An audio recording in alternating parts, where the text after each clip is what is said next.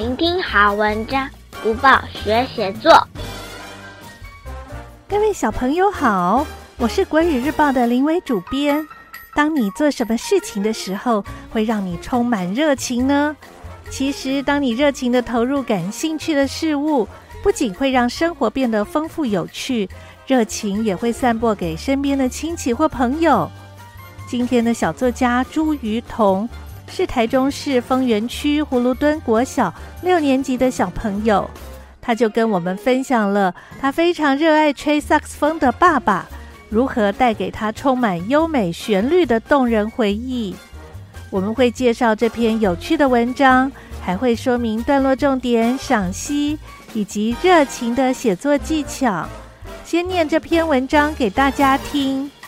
爸爸爱吹萨克斯风。一年级时，每次放学回到工厂，都能听到悦耳动听的萨斯风音乐。吹奏的不是别人，正是老爸。其实，在更早以前，有一天我走进爸爸的办公室，映入眼帘的是柜子上三只金光闪闪的萨斯风。这时，爸爸走进来，拿起一只吹奏了起来。那是我第一次听到萨斯风的声音，觉得非常美妙，让人听了很舒服。吹奏完毕，爸爸问我：“好听吗？”我说：“很好听。”爸爸很开心，又吹奏了一曲。这一回，我则是坐在沙发上，闭上眼睛，静静享受音乐的洗礼。您可以教我吗？爸爸立刻拿起一支萨克斯风给我，挺沉的。我感觉有颗石头压在手上，爸爸拿起来丝毫不费力气，他轻轻的就能吹出声音。我使出吃奶的力气，却怎么都吹不响。爸爸很有耐心的教导我。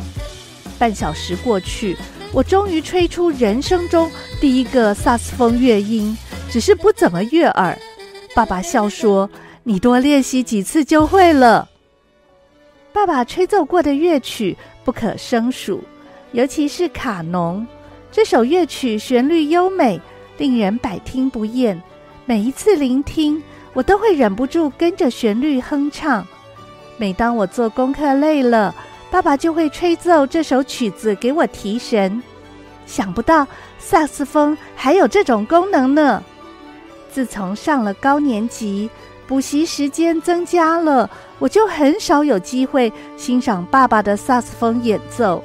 我不禁想念低年级时爸爸吹奏音乐，我一边聆听一边哼唱的画面，那优美的旋律始终在我耳边回荡。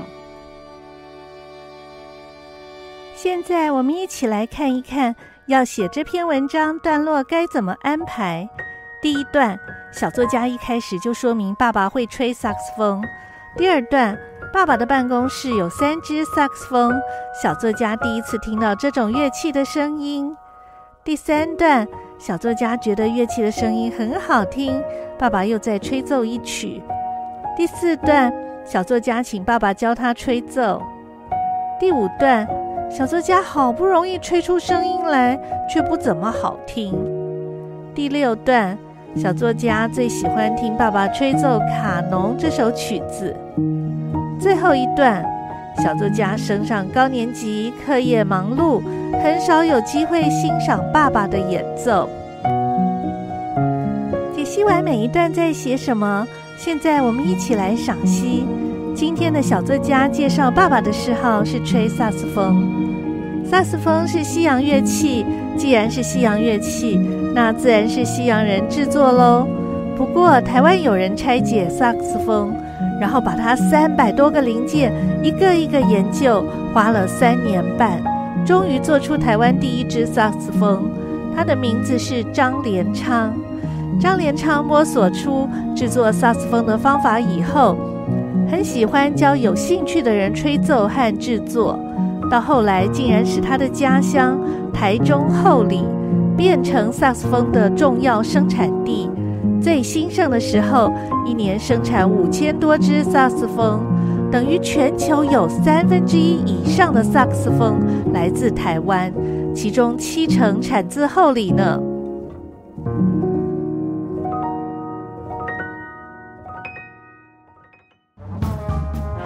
说起萨克斯风，你脑海一定浮现它金光闪闪的样子，就像小作家说的一样，因为这种管乐器的材质是铜，但它竟然不是铜管乐器，而是木管乐器。你知道为什么吗？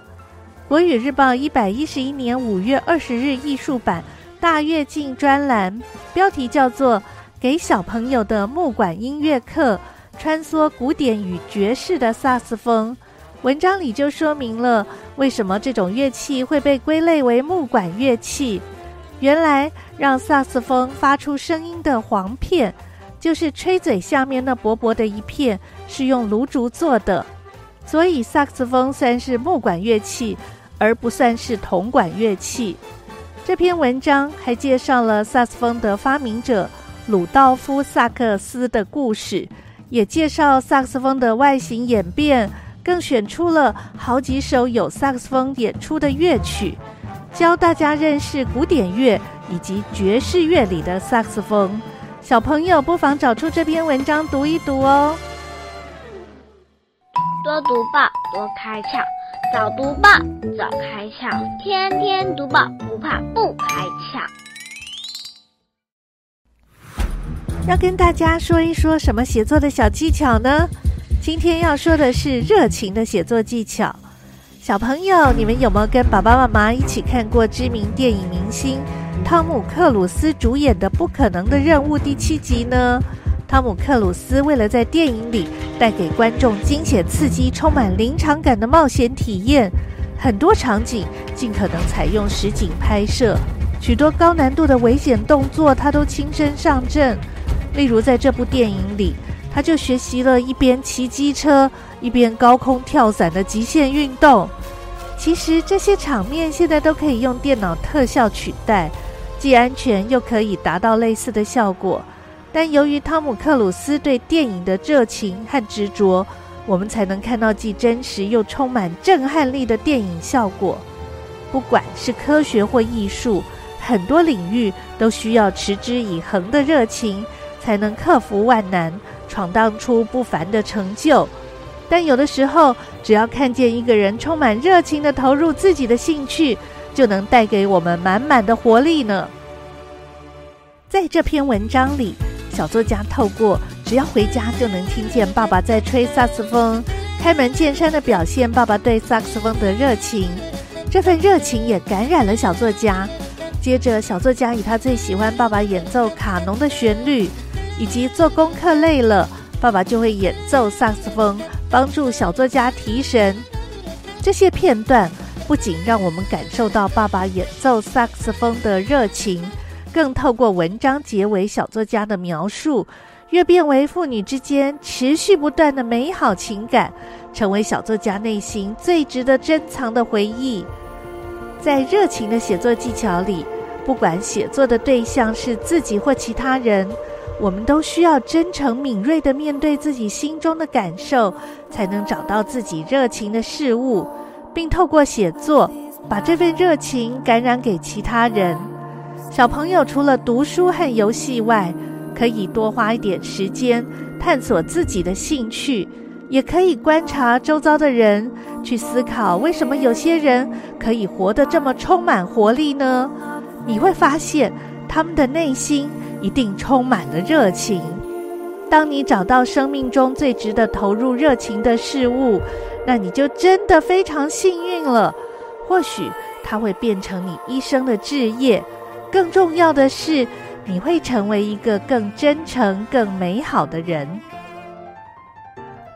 小作家每次聆听爸爸吹萨克斯风时，都忍不住跟着旋律哼唱。小作家真懂得欣赏音乐。也一定是很喜欢音乐呢。林良爷爷在我喜欢这本书里写了一首诗，叫我喜欢音乐。诗里的小孩喜欢音乐，爱听人唱歌、弹钢琴，也常常跟爸妈去听音乐会。他还有个很会唱歌的好朋友哦。来听听看这首十六句诗：我喜欢音乐，我喜欢音乐。爱听好听的声音，喜欢听人唱歌，喜欢听人弹钢琴。爸爸和妈妈常带我听音乐会，听合唱团表演，听演奏的大乐队。我有一个同学，歌声特别甜美，每次他一唱歌，我都听得好陶醉。我也喜欢齐唱，人人唱的歌相同，好像大家一条心，听了真是好感动。林良爷爷写的，这是一首表达对音乐热爱的诗，歌声能使人陶醉，听合唱也能使人感动，这些都表现出音乐的力量。希望鼓励小朋友也去感受音乐的魅力，捍卫生活带来的美好哦。多读报，多写作，让我们看见更好的自己。我们今天分享了林良爷爷《我喜欢你》的诗，也听完了小作家写的《爸爸爱吹萨克斯风》。小朋友可以学习段落重点、文章赏析，还有写作技巧。希望小朋友在写类似作文的时候，试试看把我们刚刚提到的写作重点应用上。鼓励小朋友写作文，可以用一种跟文字玩游戏的心情，多试试几种方法，让写作变得更有趣。